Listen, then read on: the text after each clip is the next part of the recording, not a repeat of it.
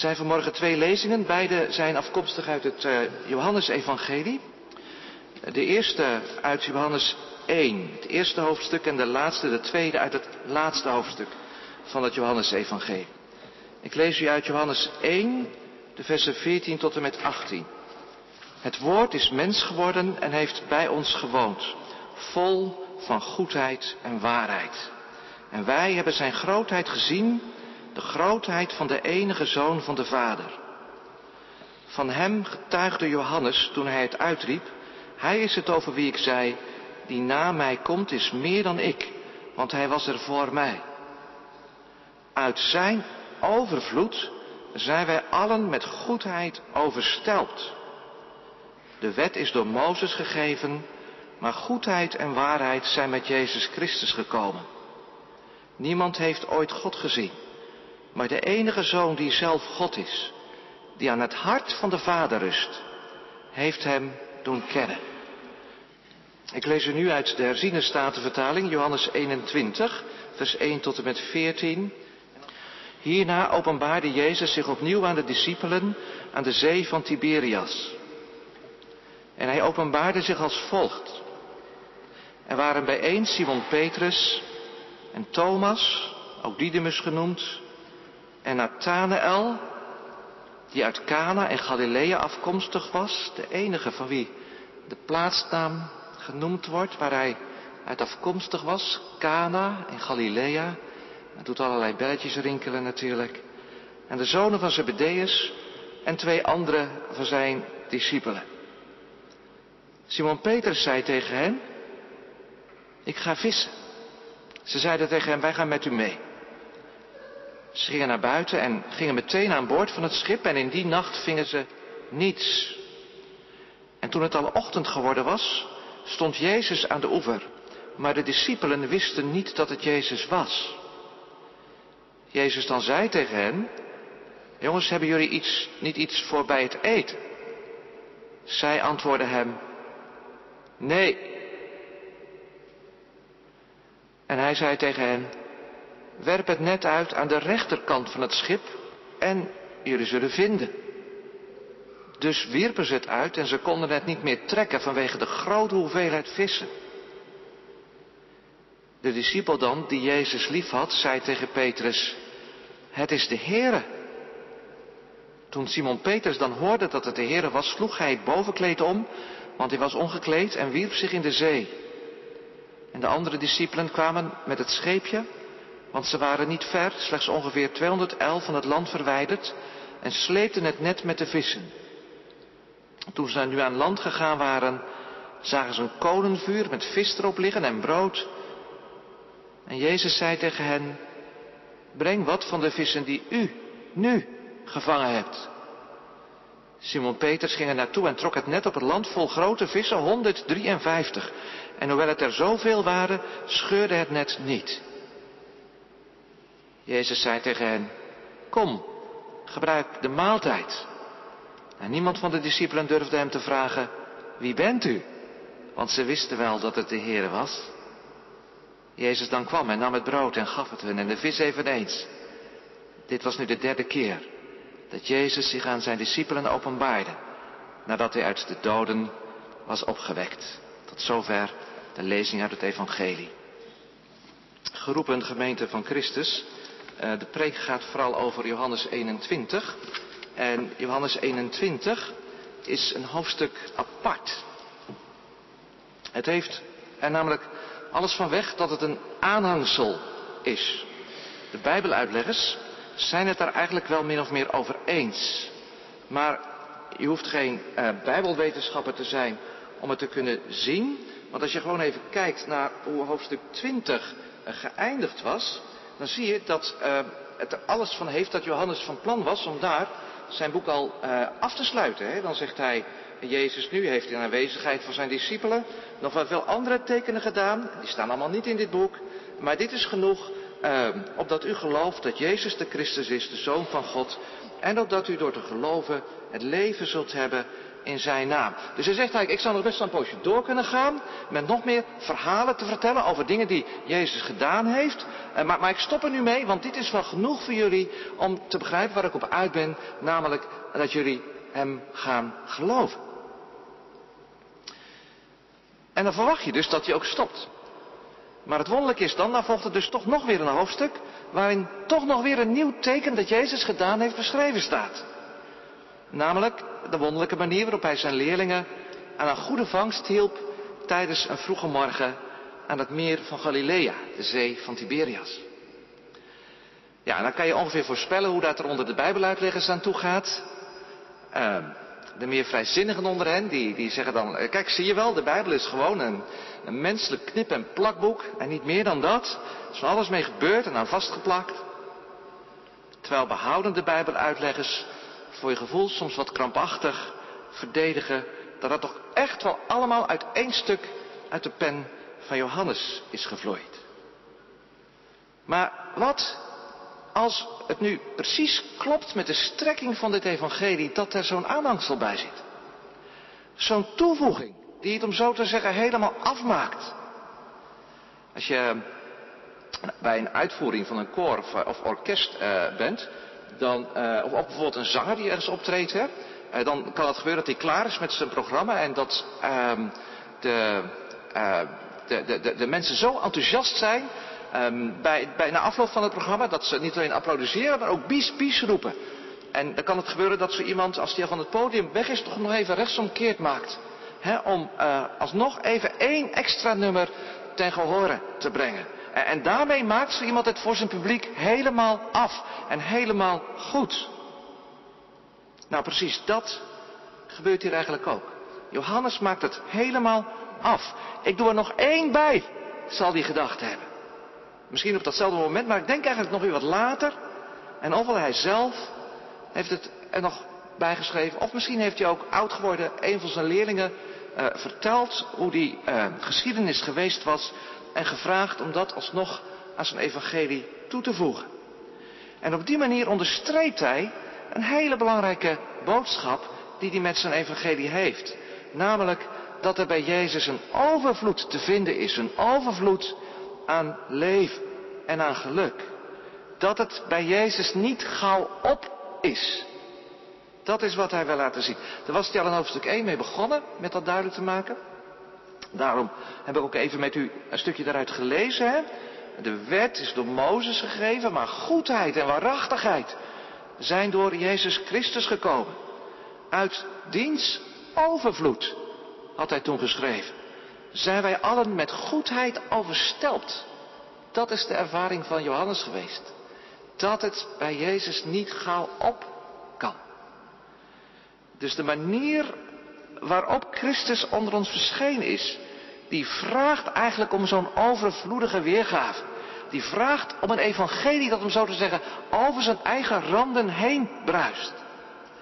Dat is wat hier gebeurt. En voortdurend had Johannes daar al aandacht voor gevraagd. Ik eh, wees net al even op wat hij dan doet bij Nathanael. Als hij die noemt, dat hij dan eventjes erbij zegt waar Nathanael ook weer vandaan kwam. Alleen bij hem, Cana en Galilea. Meteen denk je dan, oh ja, dat was die plek waar toen die bruiloft plaatsvond. Waar Christus water in wijn veranderde. Er was matige wijn in het begin. En toen was er helemaal geen wijn meer. Helemaal armoedtroef. Maar dan komt Jezus op het toneel.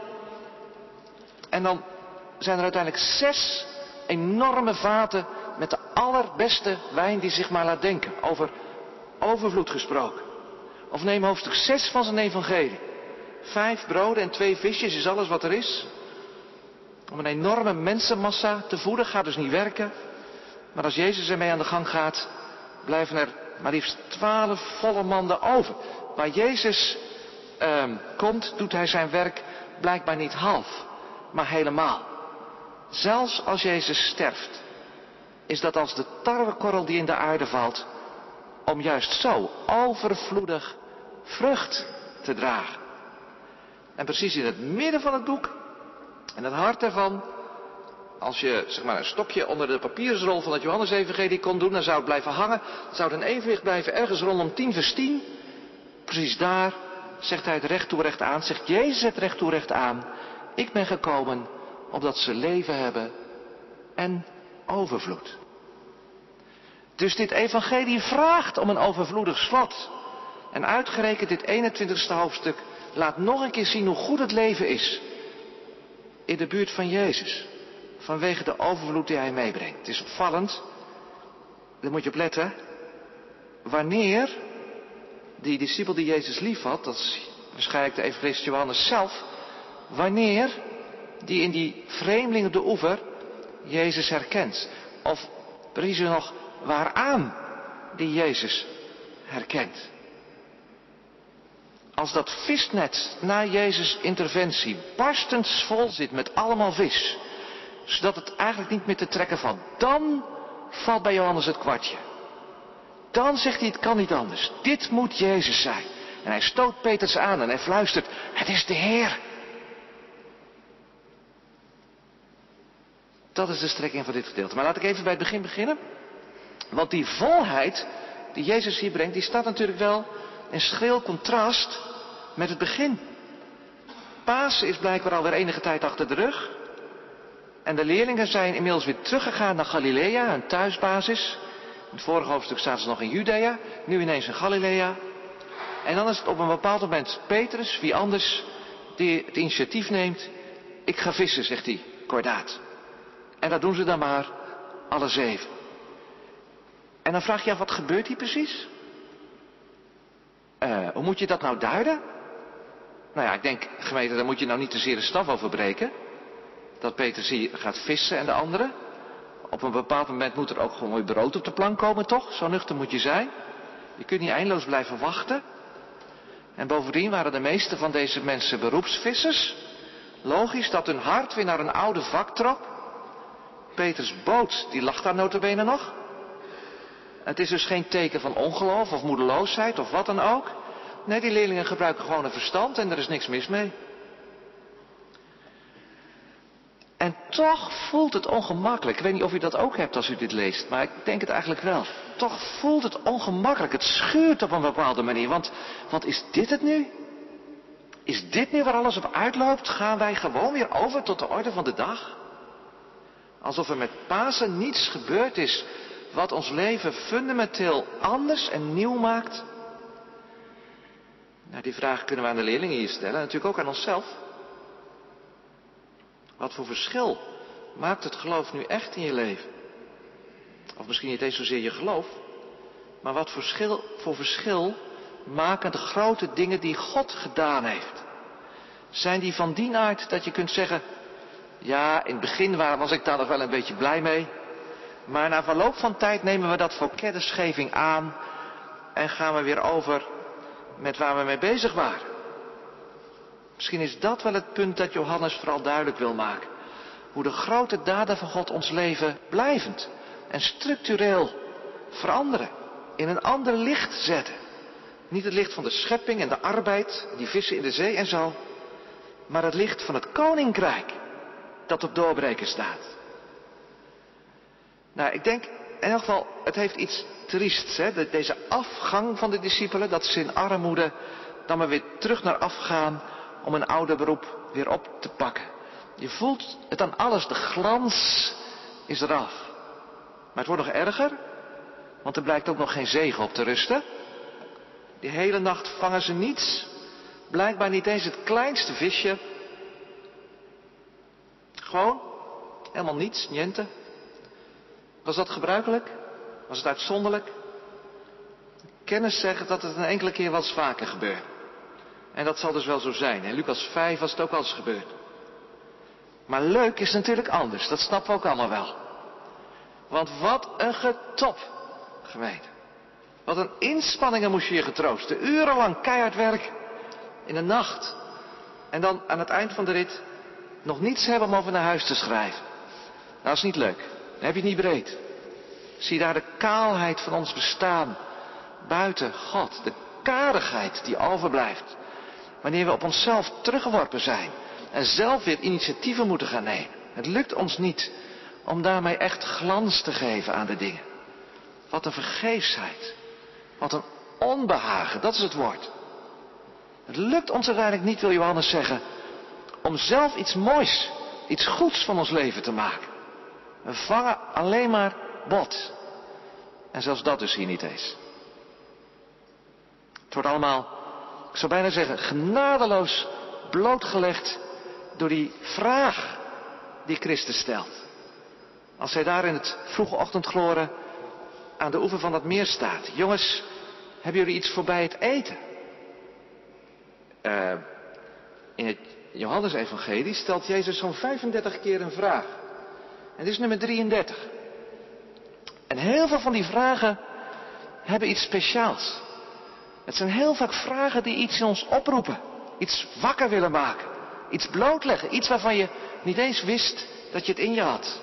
Wat zoeken jullie? Dat was de eerste vraag geweest die Jezus gesteld had in hoofdstuk 1. Niet wie, maar wat. Wat willen jullie bereiken? Waar ben je op uit in je leven? Wat vind je de moeite waard om voor te gaan? En een vraag om even over na te denken. Of neem deze uit hoofdstuk 5. Wilt u gezond worden? Wordt gevraagd aan iemand die 38 jaar ziek is geweest. Ik zou zeggen natuurlijk, maar zo vanzelfsprekend is dat niet, hè? Want dan is je ziek zijn deel uit gaan maken van wie je bent, van je identiteit. Moet je dus heel ver bij jezelf naar binnen gaan. Voordat je dat verlangen om gezond te worden weer terug kunt vinden. Martha, geloof jij dat? Ook zo'n vraag. Geloof je dat ik de opstanding in het leven ben? Geloof je dat nou? Of wat dacht u van deze, het hoofdstuk 6? Um, ehm, toen de menigte zich massaal van hem begon af te keren. En het met hem gehad had. Dan vraagt Jezus, willen jullie ook niet weggaan? Een open vraag. Maar nee, dat hadden ze toen toch niet gedaan. Dat konden ze echt niet.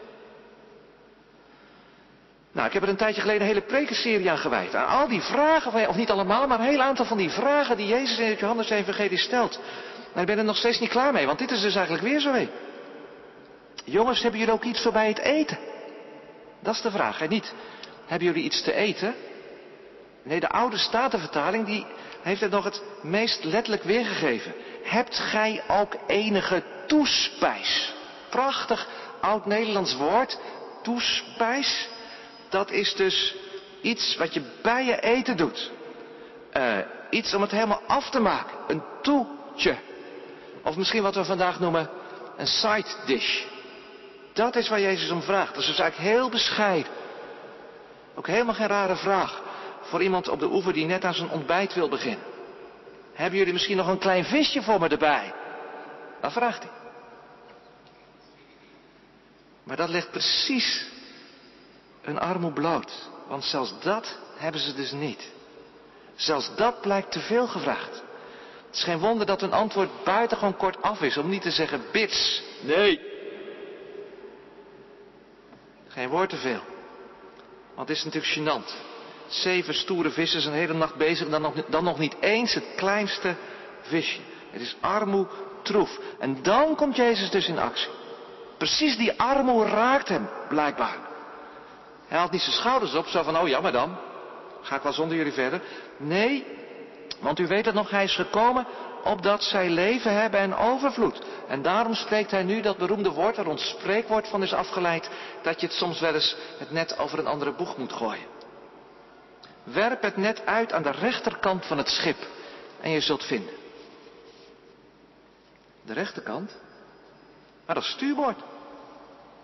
Dat is de kant waar het stuur, het roer van het schip uh, aangebracht was. Buitengewoon onhandig om daar je net overheen uit te gooien. Dat deed je juist aan de linkerkant. Daar stond ook altijd de bak waar je de vissen in deed die je gevangen had. Vandaar ook bakboord. Ook veel later nog ging het zo. En hier ook al. Je net uitwerpen aan stuurboord, dat deed je gewoon niet. En toch doen ze het. De leerlingen. Toch doen ze het. Ze luisteren eenvoudig naar wat die vreemdeling zegt.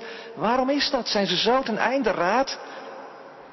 Dat ze de gekste dingen willen proberen? Of denken ze, het maakt ook niet uit, baat het niet, dan schaadt het niet? Ik denk gemeente dat het iets anders is.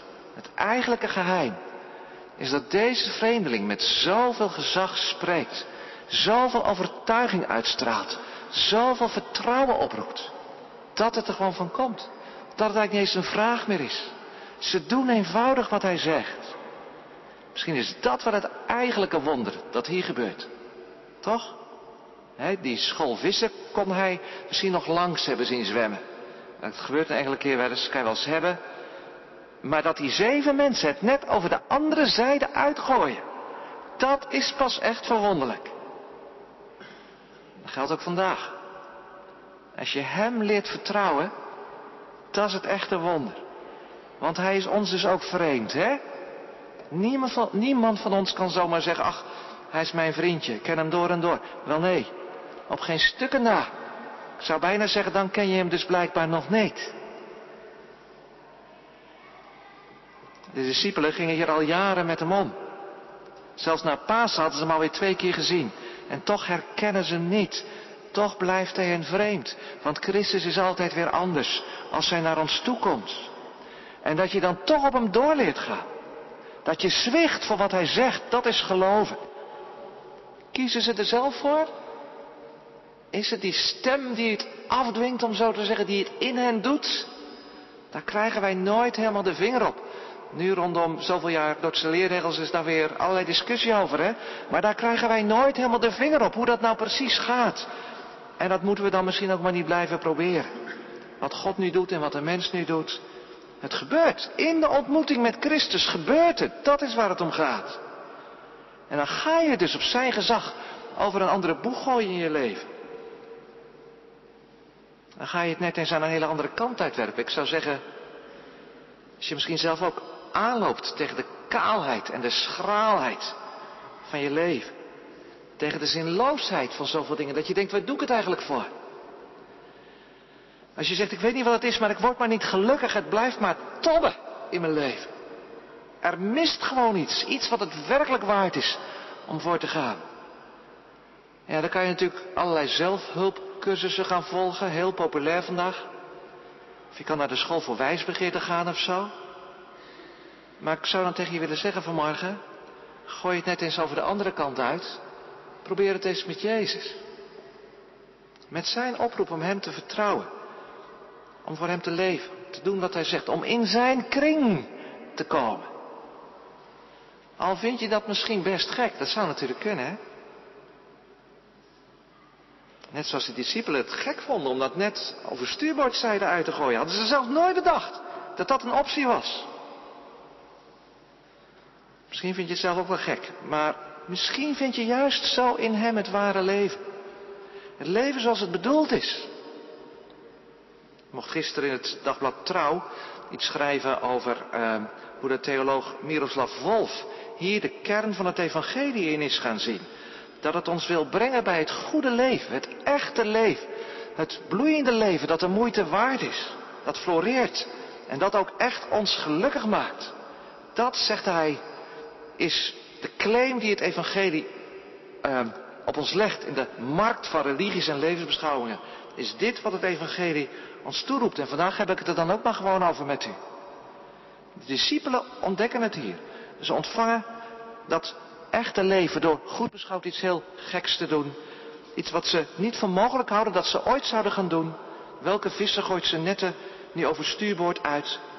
Maar als iemand die ze verder niet kennen, dat met zoveel gezag tegen hen zegt. Dan proberen ze het maar gewoon. Ze geven die vreemde stem alle krediet van de wereld. En ze raken niet teleurgesteld, integendeel. Want hun net raakt zo vol dat ze dus niet meer aan boord kunnen trekken. Vanwege de overvloed aan vissen, staat er. Wel geteld 153, ja dat wil je natuurlijk ook wel even weten dan. Hoeveel zijn het er nou precies? Dus je gaat ze tellen. Misschien moesten ze ook verdeeld worden over die zeven mensen. 153. En de kerkgeschiedenis is natuurlijk vol met theorieën over waarom het er nu precies 153 en geen 154 waren. Maar, uh, en wat dat getal dan symbolisch zou betekenen. Uh, maar ik denk gemeente, betekent gewoon overvloedig veel. Veel meer dan ze nodig hadden. Overweldigend gewoon. Zoals de nieuwe wijn op de bruiloft te Cana overweldigend was. Dat is nu wat de Bijbel Gods genade noemt. Zijn overstromende gulheid, die ons alleen maar versteld kan doen staan. Johannes herkent Jezus eraan. Hè? Ineens ziet hij. Dit moet de Heer zijn, want zo is ook zijn vader. En zo heeft Jezus het ons altijd voorgehouden. Hij is het weer. Onmiskenbaar. Midden in het gewone leven dringt hij zich op. Je herkent hem aan zijn liefde, zijn gulheid, zijn genade. En dan blijft het op het oog een heel alledaags tafereel. Gewoon een groepje kinderen. Ik hoorde dat een van de kinderen, dus een paar van de kinderen straks ook gaan barbecuen. Zo te zien gewoon een groepje vrienden die op het strand aan het barbecuen zijn. Maar je proeft dan alles. Deze gemeenschap, deze vriendschap met de opgestane Heer. Deze omgang met de Heilige. Dat is wat het bestaan inhoud geeft. Hier wordt de rust geschonken. Hier vind je nu wat je noemt. Het goede leven. Het goede leven. Dat is niet leven als God in Frankrijk. Dat is niet het Zwitserleven gevoel. Maar dat is dat je je door Hem geliefd weet. Dat is het, niet meer en niet minder. En dan kan je een heleboel dingen missen in je leven. En die komen echt niet 1, 2, 3 terug. Maar dan hangt er wel deze glans omheen. In zijn gemeenschap is er leven en levensvolheid. Meer en meer. Je voelt bij het lezen hoe teer het is, hoe bijzonder, hoe mysterieus ook. De leerlingen die hem niet eens durven vragen wie die is, want ze weten het ook eigenlijk wel. En Jezus die het initiatief neemt, kom er maar bij. Kijk eens wat ik voor jullie heb. Brood en vis. En vooral gemeenschap, innige omgang. En dan is er tenslotte nog één ding wat opvalt. Dat is dat Jezus dus al lang die maaltijd klaar heeft. Zelfs met enige toespijs. Want hij heeft brood en vis. Hij heeft die vissen van zijn leerlingen dus helemaal niet nodig. Hij heeft zelf het eigenlijke werk gedaan. Ik denk ook vooral in zijn kruisdood. Waarin hij alles volbracht heeft. En in zijn opstanding.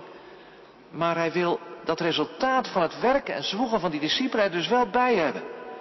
Wat zij meebrengen is voor hem belangrijk. Dat telt mee. Wat jij meebrengt is voor Jezus dus ook belangrijk. Dat telt wel degelijk mee. De gave die hij je ooit zelf gaf. Hij wil ze best graag terugzien. Want hij kan ze gebruiken in de dienst van zijn koninkrijk. Denk er niet gering over. Deze leerlingen zijn ermee doorgegaan. Ze zijn verwoede vissers gebleven hun leven lang. Maar dan vooral van mensen. En dit laatste teken van Jezus, zo is het altijd uitgelegd. En ik denk volkomen terecht. Dat duidt ook daarop. Dat duidt op het zendingswerk dat de kerk zou gaan verrichten. Te beginnen met deze zeven mensen. Alle evangeliën sluiten daarmee af. Dus ook Johannes. De leerlingen zijn het letterlijk over een andere boek gaan gooien. Door vissen, um, vissers van mensen te worden. En hier krijgen ze de belofte mee dat het overvloedig zal lukken. Nou, dat is uitgekomen. Want wat hier nog nauwelijks iets voorstelt, een groepje van zeven, acht mensen, dat is uitgegroeid tot inmiddels 30% van de wereldbevolking, of nog wat meer. Een enorm net vol met vis. Wetenschappers hebben natuurlijk onderzoek gedaan naar de uh, verspreiding van het christelijk geloof door de wereld. Het was laatst nog zo'n artikel daarover. En dan, dan concluderen ze, doen ze van buitenaf dus, hè, dat, dat, dat die zending verbazingwekkend succesvol is geweest. Ze zegt natuurlijk niet gezegend, nee, succesvol. Remarkably successful heet het dan. En zou je misschien denken, ja, vroeger, nee, vooral nu, vooral de laatste 200 jaar. Want in die tijd is het razendsnel gegaan. Rond 1800 leefde 1% van de christenen buiten Europa en Noord-Amerika. Vandaag is dat de overgrote meerderheid. Je merkt eigenlijk best weinig van God in de wereld. Zei iemand deze week tegen me. Je merkt eigenlijk best weinig van God in de wereld. Ja, dat vinden we hier in het Westen vaak, hè. Maar het is ook maar net waar je kijkt en wat je ziet, want hij is wel dus overal aan het werk. Wat hier staat over die 153 vissen, is als een profetie die voortdurend in vervulling aan het gaan is. Alleen je moet hem dus wel herkennen. Je moet wel zien waar hij aan het werk is. Toen Napoleon verbannen was naar Helena, eh, het eiland Helena, stuurden vrienden van hem hem een schaakspel toe. Prachtig schaakspel, hield hij van prachtig schaakspel. En in, in een, een van de witte torens van dat schaakspel hadden ze een gedetailleerd ontsnappingsplan verborgen op een briefje. Alleen, Napoleon heeft dat ontsnappingsplan nooit gevonden. Want hij zag niets bijzonders aan die ene witte toren. Zijn redding was zo dichtbij. Maar omdat hij het niet herkende, omdat hij het niet zag, baatte het hem niet. Maar als je hem herkent aan zijn overvloed, als je Jezus herkent aan zijn overvloed, ja, dan ga je er zelf uit leven. Dan ga je die ook weer doorgeven. Dan krijgt je bestaan echt inhoud en doel en kan je floreren.